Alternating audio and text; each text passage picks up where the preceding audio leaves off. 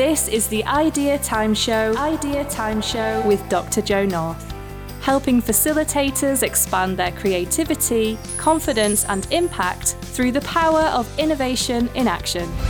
Gain confidence as a facilitator, confidence with the technology, and confidence with your content and event design. Tune in every week for practical tips strategies, and interviews that will accelerate your personal and business success. And now, here's your host, Dr. Jo North. Hi there, welcome. We are talking about scenario planning. I'm going to explain what it is. We're going to kick off with that and how it's useful. I'll give you some ways of using scenario planning and some of the insights it can give you and help you turn the theory into practice. So, hopefully, something that you can use and some tools and processes as well. So, let's get started then. Scenario planning, what is it? Well, essentially, it means creating different scenarios, different narratives, different views, versions about what the future could possibly look like and each is based on different assumptions, different variables, different factors. So it's thinking about you know which way could the future go because it's not likely that we're going to get it right. You know, it's hard to try and predict it, isn't it? And it's hard to try and specifically forecast it. So what scenario planning does is it enables you to think about a number of potential scenarios that could be reasonably probable so that you can get ahead and plan for them. So it's not like traditional forecasting, which is using the past to create a pretty much a straight line, build in some new things that we know, and create a single trajectory into the future. This is about being more agile and more responsive than that. So I hope that's okay as a definition. That's all it is. Sometimes you'll hear it referred to as scenario analysis. Essentially, scenario analysis is the bit that you do up front, and then the planning is how you choose to use that analysis, the actions you're going to put in place as a result of doing it. So, ways you can use it, times that you can use it. You can use it externally to think about external scenarios, things that are going to change in your external environment outside your organization. So that could be to think about different competitor scenarios or changes to the economy, you know, society, all of those sorts of things. And also you can use scenario planning to think about, well, what if we did this differently inside the organization, inside the business? What would that create? What sort of future might that look like? So you can use scenario planning for things like sustainable innovation development when you're thinking about doing something new, creating something new, for strategic decision making, of course, I think that's what scenario planning is most often associated with. For market analysis, so what if we invested lots of money in this market, in this geography, and less money over here? What would that do? To the business or what if we really thought about this type of consumer versus that or this type of b2b client versus that one? So so it's things like that. Product process planning and also used quite frequently of course for operations and contingency planning. So this is about what if scenarios. You know what if this were to go wrong? What what are some of the risks that we might encounter and how might we mitigate or plan for those risks just to stop and summarize then scenario planning is just about creating a number of alternative probable scenarios that could well happen in the future and then you're using those to strengthen your business for things like planning your strategy, developing new products, services, innovations, and thinking about how you can strengthen the resilience of your business, those sorts of things. Now, we can't talk about scenario planning, I don't think, without mentioning Shell. Shell are renowned really for, for many things, um, but from a scenario planning perspective, they've been doing this since the 1970s. There was a massively quickly changing volatile energy market and there are lots of oil shocks, geopolitical tensions arising as a result of that. So Shell was saying, okay, well, what if it could go this way or that way, and creating these different pictures so that they could plan accordingly. This is all about planning to be agile. We call it dynamic capability, you know, where you're building that agility into your business model. And Shell carries on, still uses scenario planning today for all sorts of things like energy markets, energy security, and so on. And I love this quote. They say that their work stretches minds, confronts assumptions and helps people think differently about the world around them. And that's the whole point of scenario planning. It's not about getting a crystal ball and accurately predicting the future. If we could all do that, you know, we'd all be lottery winners, wouldn't we? And it's really about stretching your thinking, driving innovation, and making sure that your business is moving forward in the way it needs to based on how the world is going. And Shell themselves say our scenarios are not predictions about the future. We do not have a crystal ball and they are not Shell strategy. So the scenarios themselves are not strategy. The scenarios inform the strategy. So I think that's important. I think it's really interesting. And why do scenario planning and why do it for your business? Because I think this is really useful. Whether you are a solopreneur, whether you're in a, a big public sector organization, maybe a corporate or a startup, you can use scenario planning to really strengthen your business and help your business grow faster. It helps you to anticipate change, manage risk, stay resilient, pick up opportunities that others might be missing. It helps you with stakeholder engagement because, as we'll go on to find out, it's really important to engage key stakeholders in your scenario planning process. It helps you work out what resources you're going to need and how you're going to manage them. It makes you think about any regulation, legal changes that are coming up and get ready for those. And it gives you competitive advantage. Essentially, to survive and do well, every business needs to stay relevant and stay ready. And that's what scenario planning helps you to do. The thing about it is that it's a great combination of data and human insight, human experience, and human creativity. And scenarios are this combination of facts and perceptions. So when you're doing scenario planning, that can be challenging, but you need diversity of people, diversity of perspectives, great stakeholder engagement so that you can get lots of different points of view to inform your thinking. And think about three horizons. This seems obvious when you say it, but we don't often think of it like this. And actually, when you start to break it down, what I'm about to say starts to get really quite interesting and thought provoking, I think. If you think of things, the future in three horizons. So, horizon one is today, it's business as usual, and business as usual today will eventually be superseded by new ways of doing things. And then we think about Horizon 3. So, yes, I know I've missed Horizon 2, but we're going to go to Horizon 3 next. And Horizon 3 is the long term successor of business as usual. So, it's the future, right? It's the future that's a bit, it's quite a bit further off.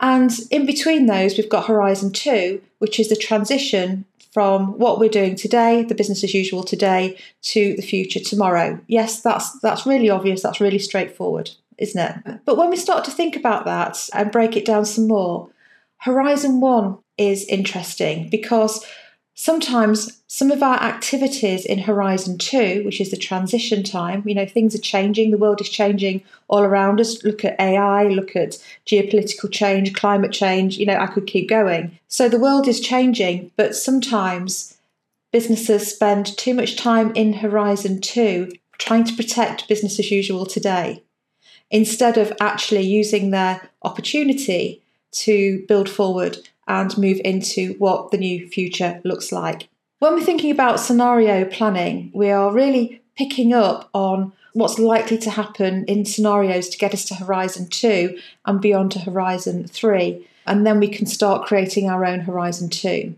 So think about horizon three and think about what that means in terms of, you know, what might be coming next en route to getting there. And of course, this is always changing and it's always emergent. And people who have a Horizon 3 mindset and are, are moving forward towards that and always staying current and relevant in their businesses are the ones that generally succeed. And if you want to know more about these three horizons, there's lots there's lots more. Have a look at the International Futures Forum. Just Google that with three horizons and there's loads of good resources there for you if that's something you want to pursue. Because of course the further out we look into the future, as the futures cone shows us, if you're familiar with that model, we think we've got sort of almost like a straight line into this projected future. But as we've been finding out over recent years, haven't we, more so than ever, that projected future is quite something. It's, it's, it's unlikely to be that nice straight line. There are different versions of, of potential futures, and what scenario planning does is it helps you to work through what some of those more plausible, possible, and probable scenarios might look like and how your business can deal with them. And of course, you need to be looking all the time at, you know, what are the key drivers of change in your business, in your environment, in your markets, with your customers, with your competitors, and thinking about how political, economic, social, technological, environmental, and legal changes are driving those different scenarios. Now, have a look at, I've got a video and resources on horizon scanning on the Big Bang Partnership YouTube channel. So have a look at that if you want to go into that in a bit more depth. So, when we're thinking about horizon scanning, so what we need to do in the group is make sure that this key driver analysis is happening. So, get them to think about what are the changes that they're seeing and, and are thinking will be really important in terms of creating challenges or opportunities for the business in the next three, five, maybe 10 years or longer. I find that three to five years, particularly you know, five years max, in general, is a time frame that most people can sort of get their heads around. Depends what sector you're in. Sometimes you'll need to do longer than that, and sometimes five years is too far out. So pick the one that's right for you. And get these down, think about what these changes are and be really clear about them. And any data that you've got, any information, reports, evidence, insight, stakeholder feedback, use that as well. So, so start with what's going on in the world and then start to play around with scenarios by developing some what if questions. And this is what scenario planning is all about, really. It's saying, well, what if this happened? And what if what if this occurred? And what if the world went in this direction? Some good prompts that you can use, and these are suggestions, you don't need to use all of them. Maybe pick one or two approaches that resonates with you. Are thinking about future headlines. So what might the future headline be in you know this time in 5 years time in 3 years time? What might we be talking about? What might the media be saying? What might be the big themes trending on social media, if indeed there is such a thing as social media in 10 or 15 years. Who knows, right? Another thing you can do is to think about, ask your team or think about yourself, your key customers, your most important customers right now, and the ones you want to stay with, build with, and grow with. What are their trajectories?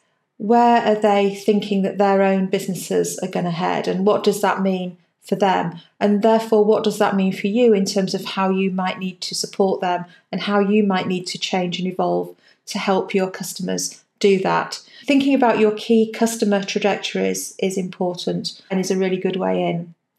Another alternative is to do a pre-mortem analysis which is thinking about well, you know, if we're not here in five years or if we're struggling, you know, what might the reasons for that be? And you think about the reasons for that and and then work backwards and say, well, okay, so here are some things then that we need to tackle now in order to avoid that. So that that reverse thinking drives out ideas in a different way. You can do trend exchange. So you, you get people to think about different trends that they can see emerging and that they think are going to be important, and then come up with a number of what if questions around trends. And you can also use game theory principles. So, what do I mean by game theory? Well, essentially, that's thinking about the world that you're in as different players that have interdependencies and they're making moves according to what goes on around them. So that competitor might put up a price or that raw material, you know, might be less available and what's well, how's that going to change the shape of everything and how might people respond? So that could be a really interesting way of driving out some good scenario insights for you to work with. And you can think about that for collaborators and competitors and what they might be thinking about doing in the future as well. Now, if you're thinking about what if questions for your scenario planning, and you, you can do them with the groups, as we've just said, you can also either do this on your own or get groups to do this too. And that's Ask AI to generate some ideas and possible scenarios for you. Chat GPT, you know, chat to it. Um, it, is it is a chat thing, isn't it? So I just asked it, for instance, please give three potential scenarios based on real data for the usage of alternative clean fuels in UK homes over the next five to 10 years, right? And it, it's given me three scenarios. It gave me scenario one, accelerated adoption of electric heat pumps, scenario two, emergence of hydrogen blends in gas networks, Scenario three, growth in biomass energy utilisation. And there's an explanation there as to why it's given each of these scenarios. So the background, the development, the outcome, along with some data. Now, I'm not saying that you should think these scenarios are well informed or correct. Please do not do that. Please don't rely on this stuff. But it's just really useful to give you some ideas. And maybe you could get your groups doing this as well, using AI prompts and then talking about the scenarios and using them. Okay, so to think about scenarios for scenario planning, we've got asking what if questions uh, in groups in a workshop environment, things like future headlines, key customer trajectories, pre mortem analysis, trend exchange, game theory principles, and maybe you could weave in a bit of AI and you could combine the two. You could use some of the other techniques with putting them into an AI and seeing what pops out to challenge your thinking even further. And out of that, out of all of that, you're going to have lots and lots of stuff. And then it's about starting to converge and bring it all in and thinking about what is the most realistic scenario in your view based on the information that you have and all all information you know you're never going to have enough information to know for sure but based on the best you can do in the time available what's the most realistic scenario? And get that written down. What's the worst case scenario the most pessimistic that you think is still realistic you've got the realistic the one you think you're going to have and then pessimistic which is a sensible pessimistic, and then a sensible optimistic. So you've got three different scenarios there to work to. And what that does is it gives you sort of a range, it gives you a bandwidth to operate within. So when you're thinking about your financial planning, the resources you need, how many you're going to have to make of something, all of those things, you can start to get a range to say, well, this is, we think this looks like the top end, this looks like the bottom end we think it's really going to be somewhere, you know, in the middle, round about here. But then you can decide can you tolerate the worst case? And could you, would you be able to manage the the demand and everything else that comes with the most optimistic case? And, and you can play tunes on that accordingly. Do keep it practical, keep it pragmatic. Less is more, and focus on the ones that are going to have the biggest impact on your business should they occur. And that you are, you know, medium to high level of certainty that they could actually occur. And then simply get your scenarios all written up. And I suggest that you use a template. I have a, a template which is the scenario name. So just give it a title. The scenario type is it one about resilience? Is it something about innovation? A description of the scenario. So, all the things that you've assumed, the data insights that you've collated, not all of them, but the, a summary of all of those. And, and then get into the implications of this scenario on your organization, um, what it will mean on any projects or key projects that you're running, what's driving and causing this scenario to take place. So, what do I mean by that? Let's say you've got a, a scenario where there is a, you know, a decline in demand for, for your product drivers and causes of that scenario could be there's a shortage of, of, raw materials, it could be that technology changes and makes your product less attractive, or any of those things and more. So get those down and also get down the probability that this scenario will happen. Is that a high probability or is it a low probability and, and why? Hopefully it's medium to high, otherwise, you wouldn't be writing your template up. And then what's really, really important is to get in there the summary of your key insights and actions. Essentially, this means so what are you going to do about it then? What are you going to do now to start to get ready should this scenario occur? And that's what you're going to do now could simply be you're going to keep an eye on it. Yeah, you're going to watch it really, really closely and see how it develops.